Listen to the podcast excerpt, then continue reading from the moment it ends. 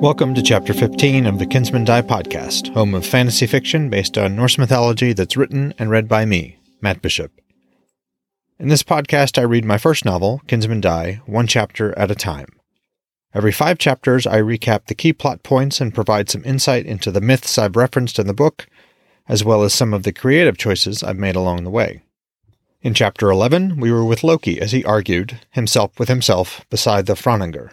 In chapter 12, Hoder Odin's son had returned home and shared a meal with his significant other Alara. In chapter 13, Vidar and his warband were attacked by the Jotun. Vidar used magic, Seidr, taught to him by his father, to aid the townsfolk. In chapter 14, Odin and Balder, along with the Einherjar, rode through the city of Gladsheim and headed out to aid Vidar. And in this chapter, we're back with Vidar, who seems to be headed toward a spirited conflict. Let's do this. Chapter 15 Vidar. Vidar sang in the shields, each pounding hoofbeat bringing his warband closer to the onrushing enemy. With a flick of his right wrist, he sent out a thread of magic like a fishing line, weaving it through his warband. Just as he had protected the townsfolk, so too would he protect his warriors.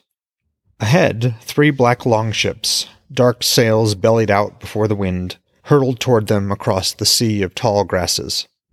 Like embers, their prows burned a deep red where the ground swelled up to meet them. The taste of ash lay heavy on the wind. Jotun shamans had apparently learned a new way to use Seidr. Behind him, his sixty spears pounded across the plains towards the ship in a tight wedge. Garalon was on his right. On his left, Canewin bore the foxhead banner of Vithi. Far behind them, the townsfolk fled alongside the long shadows cast by the setting sun. If his warband could stop the Jotun, those townsfolk should arrive safely in Vithi within a pair of nights. And if he couldn't stop the Jotun? Vidar blew out a long cone of white breath, emptying his lungs, and closed his eyes. Failure was not an option. He sent his mind coursing inward until he saw his Fylgja stretched out like one of the great cats on Vithi's golden plains. Her green eyes met his. They reminded him of a wide, deep river whose serene surface hid terrible currents. Which she did, of course. Odin chained Disir to men and women to create the Bersarks. So bound, a Disir became a Fylgja, and the spirit's power made a Bersark capable of tremendous feats. But we'll have none of those feats just yet, my Fylgja, Vidar whispered in his mind. She licked her lips in the sleepy way of great cats and leaped high toward him, green eyes gleaming. Startled, he invoked the binding rune that his father had tattooed around his right wrist.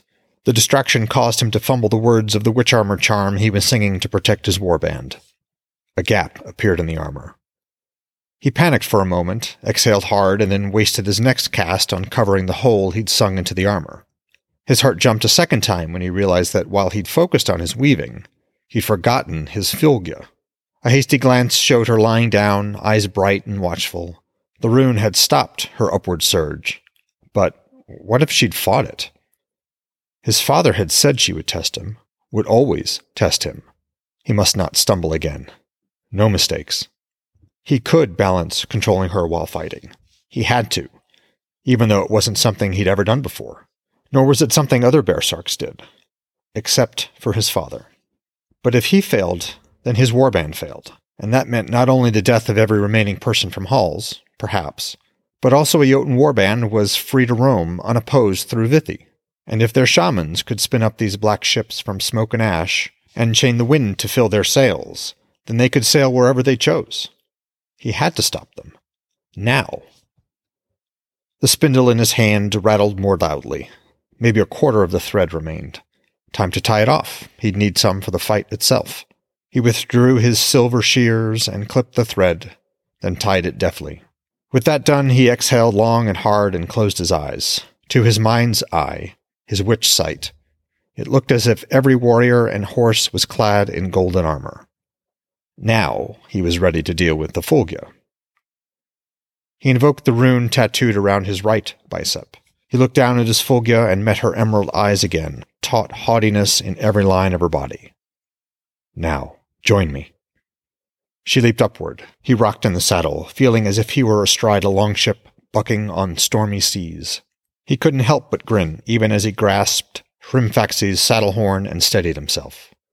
Was this how his brother felt? Mjolnir clutched in an upraised fist and the storm's power hammering through his body. Above the distant thundering of hooves, he heard Garlon call to him. Jarl, we're close. Vidar opened his eyes. The black ships were close enough that he could see the swirling ash and smoke trapped within the net of the shaman's sorcery. He drew his sword and held it high. He let his Fylgja rise higher, like water filling a barrel. Not yet, spirit, he whispered, but very soon.